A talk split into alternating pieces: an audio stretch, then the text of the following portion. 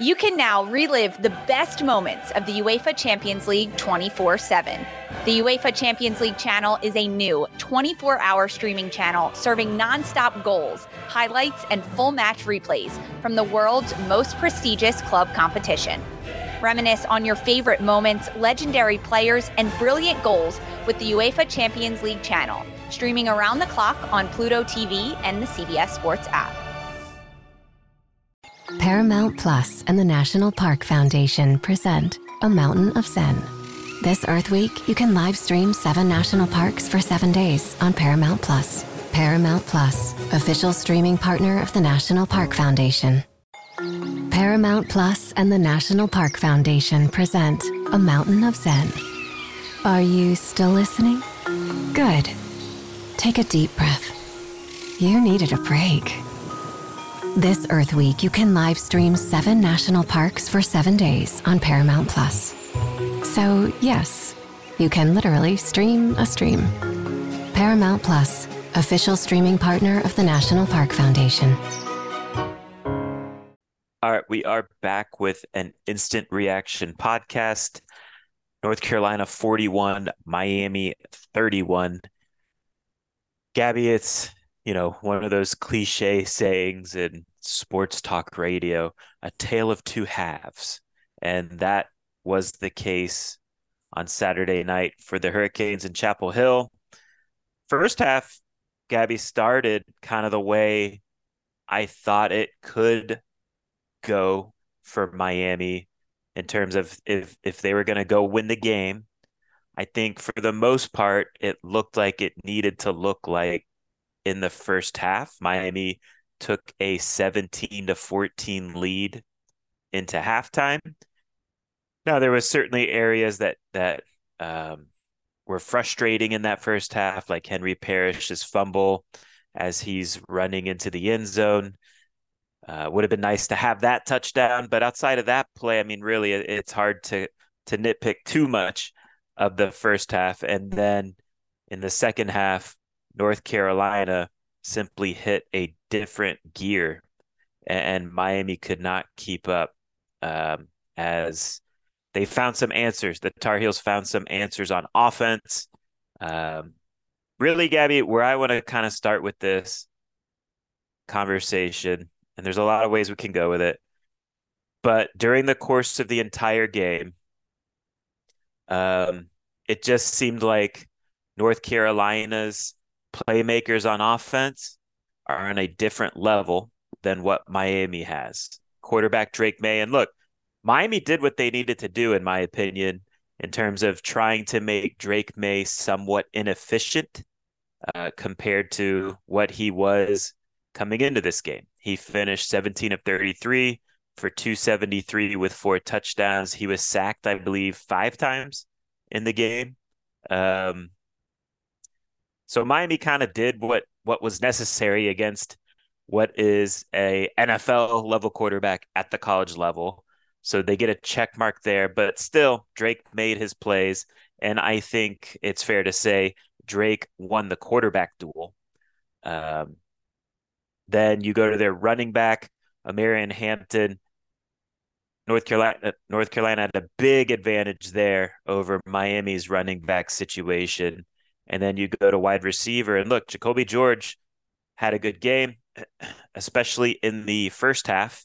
He showed up, had over 100 yards in the first half, uh, but his performance was still not as impactful as Devontez or Tez Walker's impact, who finished the game with 132 yards and three touchdowns. Um, kind of he kind of broke things open in that second half, got North Carolina rolling. So that's just kind of one of my quick takeaways is Miami Miami skill talent, their dudes at quarterback, running back, wide receiver were nowhere close to North Carolina's on the night in terms of impact. Yes, those guys somewhat produced, but those North Carolina guys changed the game. So I don't know if you want to add to that or if you want to take a conversation somewhere else, Gaby. What what kind of hits you immediately after this game. Yeah, I mean, I, I, guess just to add on to it quickly, I mean, I think just these are the type of games where your best players need to be your best players, and look, I think for North Carolina offensively, I mean, their best running back was, I mean, he, Marion Hampton was awesome. I mean, this was by far his best game the of the of the season, maybe outside of the App State game, but he had a similar, you know, kind of output, um, productivity wise. Tez Walker, I mean, I think he changed the game, you know, early in that second half. I, I mean, it happened very quickly in the second half with that big uh 55, 56 yard touchdown. And then he kind of, they kind of went right back to him and he made things happen on that third and 20. Um, you know, I think that's just a really good player, just make, just making really good plays. And, you know, again, I think the, I ultimately I think that was the difference. And to me, really, just what was most disappointing was just you know, despite that first half, and you know, really, I mean, you wiped a touchdown off the board because of the Henry Parrish uh, fumble at the goal line, and you still find a way to kind of be at the half up up a field goal. And I mean, I was extremely encouraged at halftime, just despite all the circumstances, how well they play. I mean, just talking about that, I mean, they played Drake Maye as well as I mean, yeah. I thought that that they as as as well as I thought that they could have. I mean, it, it was it was an it was an outstanding effort on Drake Maye and just creating pre- doing like that's how you stop. I mean, it was it was everything that you kind of need to do to contain Drake Maye. I feel like they they did it uh, to the best of their ability in that first half for the most part, and uh, to just see how different it was almost immediately in that second half because they went to Tez Walker. Jaden Davis got got called for the hold, which I mean the, the long touchdown would have just happened to play earlier for 15 yards longer, but that probably would have been a touchdown. And then they just went right back at him. And clearly they found something. And then again, I think just the collapse and, you know, the bad snap, uh, you know, the interception, it just, it, it started to snowball. It snowballed quickly. And I think that was just the most disappointing thing to me is just how quickly it got kind of out of hand. And, you know, the, I, I think again, it just felt, it felt too familiar to me uh, just kind of just based on you know what we've kind of seen from the program in the past. And look, I mean that there was, I mean it was a strong, solid you know effort in the first half, but man, that that second half was just beyond disappointing um, for just a multitude of reasons. I mean, outside of just really just giving up the big plays. I thought again, best players weren't the best players on the field.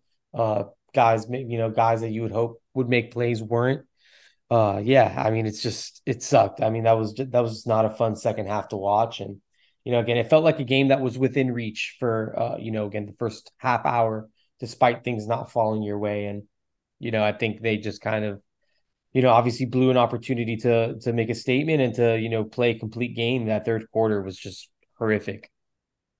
Yeah in the first half miami's offense was averaging 7.2 yards per play North Carolina's offense in the first half, 5.5 yards per play. So, um, off to, again, strong start in the first half.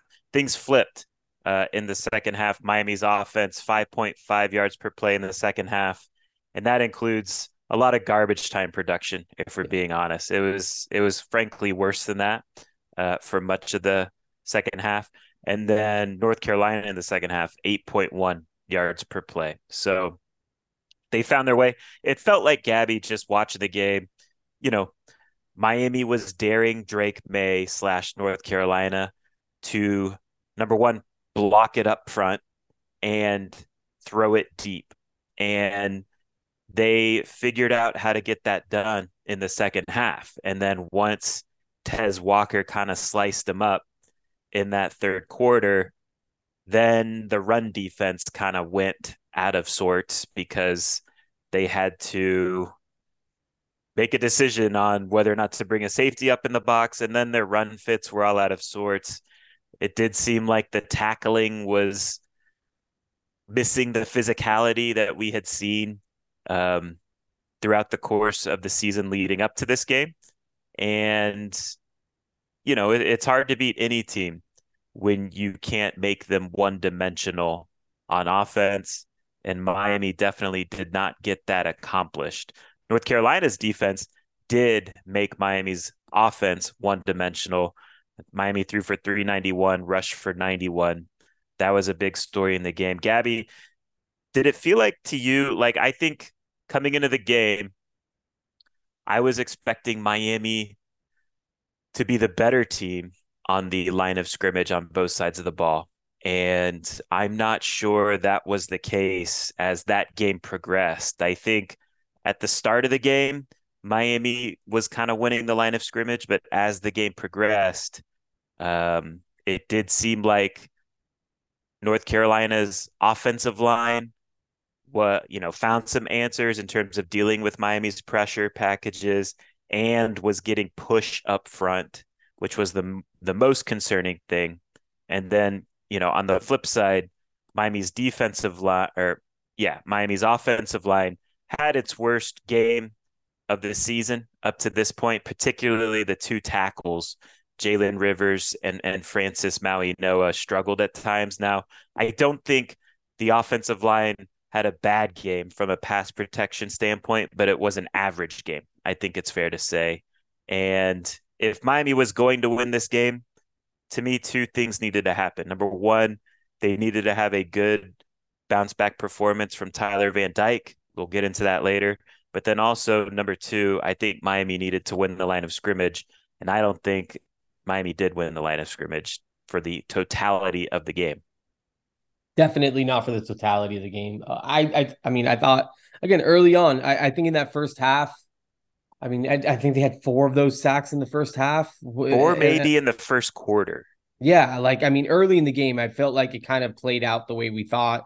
Uh, I felt like early on in the game, they kind of did a good job of you know establishing the run. Jacolby George had like over hundred yards in the first. Like I felt like that first half, they were kind of doing all the things that they. And then of course, I mean, over the course of the game, absolutely not. I think in the second half, honestly, I mean, North Carolina, I thought had the advantage probably on the offensive line, like offensive line wise, and their defensive line. Uh, you know, they obviously turned it up a notch, and you know, I think Miami did a good job generating pressure. Obviously, I mean, you have the five sacks, eleven tackles for loss. Like, I still think that they did a good, but it wasn't good enough. And I thought North Carolina ultimately just in the trenches was was. I mean, I think that's where they. I, I think that's a part of the reason why you know it kind of Miami's defense got worn down. Definitely got worn down. Definitely got worn down, especially like from a run blocking standpoint. And look, Omarion Hampton's a big dude. We talked about right. that on the preview pod. I mean, he's a six foot five, 225 pounder. I, I, think you saw that he's kind of that bruiser type that he's going to run through you. And again, I mean, I, I think that that absolutely impacted that Miami uh, defense. But I mean, I, I, I thought that they were really good, honestly, in that first for a lot of the first half and then I, I mean, definitely, uh, you know, flip the script in the in the second. How about the turnovers in the third quarter? Because that was also a turning point in the game. Um, you had the the bad snap, which led to the fumble. Uh, the bad snap from Matt Lee led to the fumble uh, by Tyler Van Dyke, and then Tyler Van Dyke also just throwing a, a bad pick. Um, you know, it does seem like just just looking at what defenses are doing against Tyler, it does seem like the book on him is that you can confuse him with some coverage games on the back end. I mean, there was times where North Carolina was dropping 8. Yeah. They don't play that type of defense. They they had not played that type of defense really coming into the game, which which should be expected, right? Like defenses will give you wrinkles from week to week. Um, but there was also a lot of too high looks that North Carolina was giving Miami, and that's not something they do a lot of either. And you know, at times it did seem like Tyler w- was holding onto the ball for too long. So this is something that Miami's going to have to f- try and figure out and find answers for. I don't really know right now what those might be it would help if they could run the ball better. That's kind of one thing that I do think gets overlooked in these Tyler struggles is that the run game really has not been scary uh, the last two weeks at all. You know, it was fine against Georgia Tech. It wasn't really impactful this week. And I do think there is a domino effect. Now, Tyler has to play better, don't get me wrong, but there is a domino effect in terms of um, I think it's clear that when defenses know Tyler's going to pass the ball, they know that they can affect him. Yeah, I mean, I think just with Tyler, it's I, I just think I just think people figured it out. Like I think it's just kind of becomes obvious at this point that he just doesn't react super well to certain looks, and I think they've kind of figured out what those are. I mean, again, it's I I, I just think that the story. It's usually those underneath zones, like it's linebackers dropping back or it's but i think it's because um, he locks on to dudes and yes, he's yes. just like they know where he's kind of going with the football they just kind of like the the interception that he threw to cedric gray like i mean he just i mean you can't tell me he didn't see him i think he just made this decision about where he was going and he ripped it yes. and cedric gray was just standing right there. And yes, so it was predetermined. Yeah i think i i think that it's kind of i think it's become i don't know. Obviously these defensive coordinators are a lot smarter than me, but I think like these guys have kind of figured out where he kind of wants to go or where he likes to go and kind of just have someone floating in those little pockets thinking that he's just going to deliver one right to their chest. And that I mean that's what's happened. A lot of these interceptions that he's thrown have been just bad. Like I mean they've just been bad throws. It's not like someone made it's bad decisions yeah. yeah I feel like it's all been it's it's been mostly bad decisions it's, I feel like it hasn't so much been like that guy just made a really good play like tip your cap. It's just kind of been like I'm throwing it right at this guy's chest and he's catching the football like he's yes. been trained to do his entire life. And yeah, I mean the, the just the, the, turnovers in general is just terrible sequence. I mean the fumble comes right after that long touchdown. You give the ball right back to them. Miami gets a stop on defense, big stop coming off of that fumble. Yes.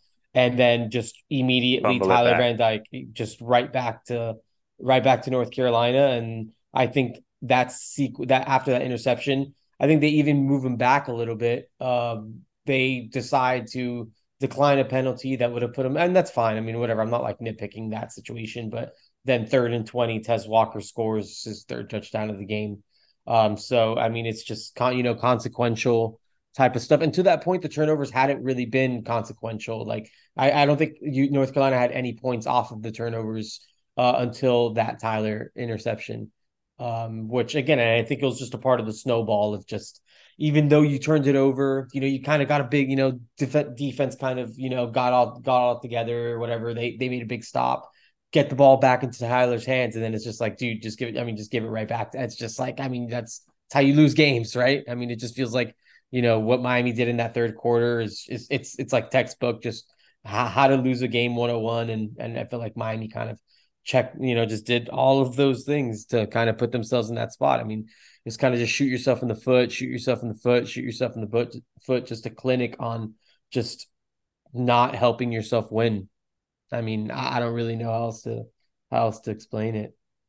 Let's talk about the defense because there's a lot to get into there. I think, yeah, particularly in the second half, a lot of poor form in the second half. I think.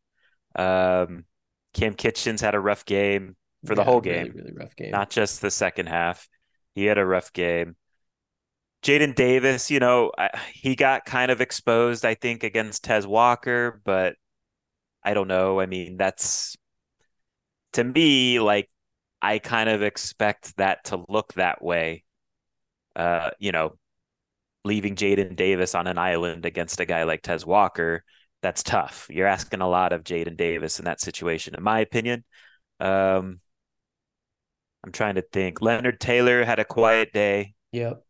Um, Rueben Bain showed up. I am about to Rueben, say Rueben Bain's like Rueben Bain was incredible. He's probably the best player on defense right now. Um, I think Kiko showed up well enough. James showed up at the start, got kind of quiet in the second half, I think.